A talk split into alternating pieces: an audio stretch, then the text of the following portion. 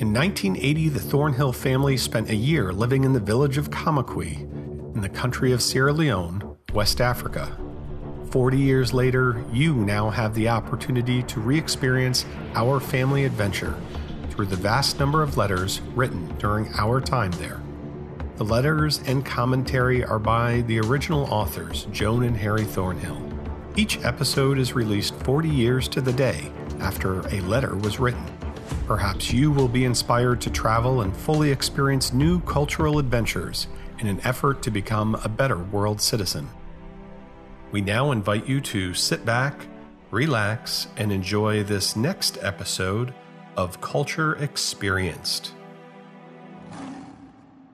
This is a conversation with Joan and Harry for the April 23rd letter that Dad, you wrote home.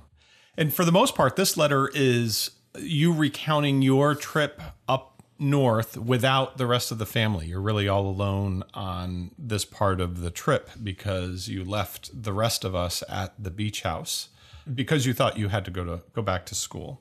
You talk about a comfort bus. What's the difference between a comfort bus and a traditional lorry? A comfort bus is more like a public transportation bus in this country where there are seats and things of that nature, where the lorries are really like a truck and you're in the back of the truck sitting on a wooden board.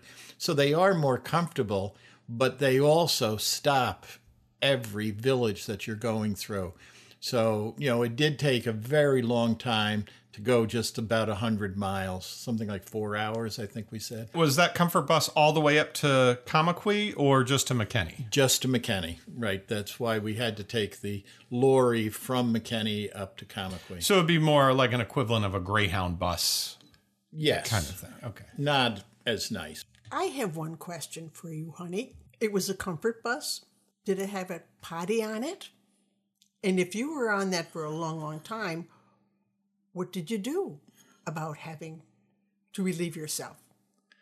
I am not remembering a potty on this particular bus, but I do remember on other buses that we would have a peace stop and the men would get on one side of the bus and the women would get on the other side of the bus. Outside? Outside, outside, and we would do our business and then we would climb back in and the bus would proceed which is why I never had to go to the bathroom when I was riding those or those uh, vehicles.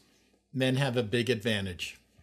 On this letter, you talk a little bit about catching up on letters while we are still at the beach house and and you're kind of on your own. Did you have any concerns about us not being around you or were you you know the kids and wife are going to be just fine and I'm going to be fine uh, just again kind of wing it. Well, I I was perfectly comfortable with you being at the beach house with mom. You had the better part of the deal that you were at the beach house, at the ocean, you know, having a fabulous time. So that I was very comfortable with you being where you were. And your mother certainly was very competent in terms of taking care of you. Well, again, this letter isn't super long, so we won't keep this long. The next letter will be on April 28th. So on to the letter. Letter written April 23rd, 1981, to Mom Thornhill. Dear Mom, I have a way of sending this down to Freetown to be mailed from there, so I will get this off to you. Joan and the boys are still in Freetown until tomorrow when they come back with Glenna Nixon.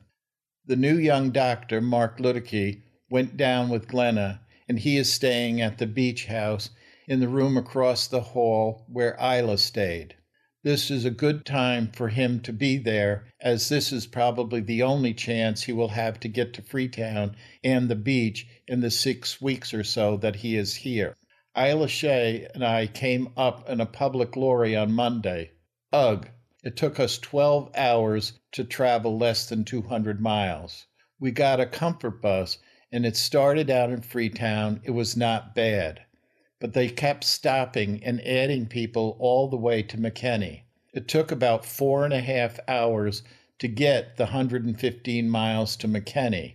I then got a lorry to Kamakwi, but ended up riding around and sitting around in Makeni for about two and a half hours before it left for Kamakwi. Isla went to her brother's house, so we picked her up on the way. Shortly after starting out, we had a flat tire. Later, another tire was getting soft, so the driver stopped on the way and had both tires fixed. It was about 9 p.m. before we got to Kamakwi. School was to have started Tuesday, but was delayed because of the holiday, Republic Day. School started yesterday, but we only had about a half a day as most of the students and the teachers were not there. Today does not look much better. I'm writing this fourth period, and it looks like most of the students have already left. I have conducted one class today, but combined two classes to do so. Next week, the students take exams for the last term, and two days of the week that follows will be another two weeks before we actually get started on classes for this term. The Form 5 students, the seniors, start taking their GCE, the national exams, at the end of May. So they will be here for three weeks for classes before they take the tests. I have 20 students signed up to take the geography test. If six pass, I'll be pleased, but I doubt if that many will. They simply do not come to class and do not take it very seriously.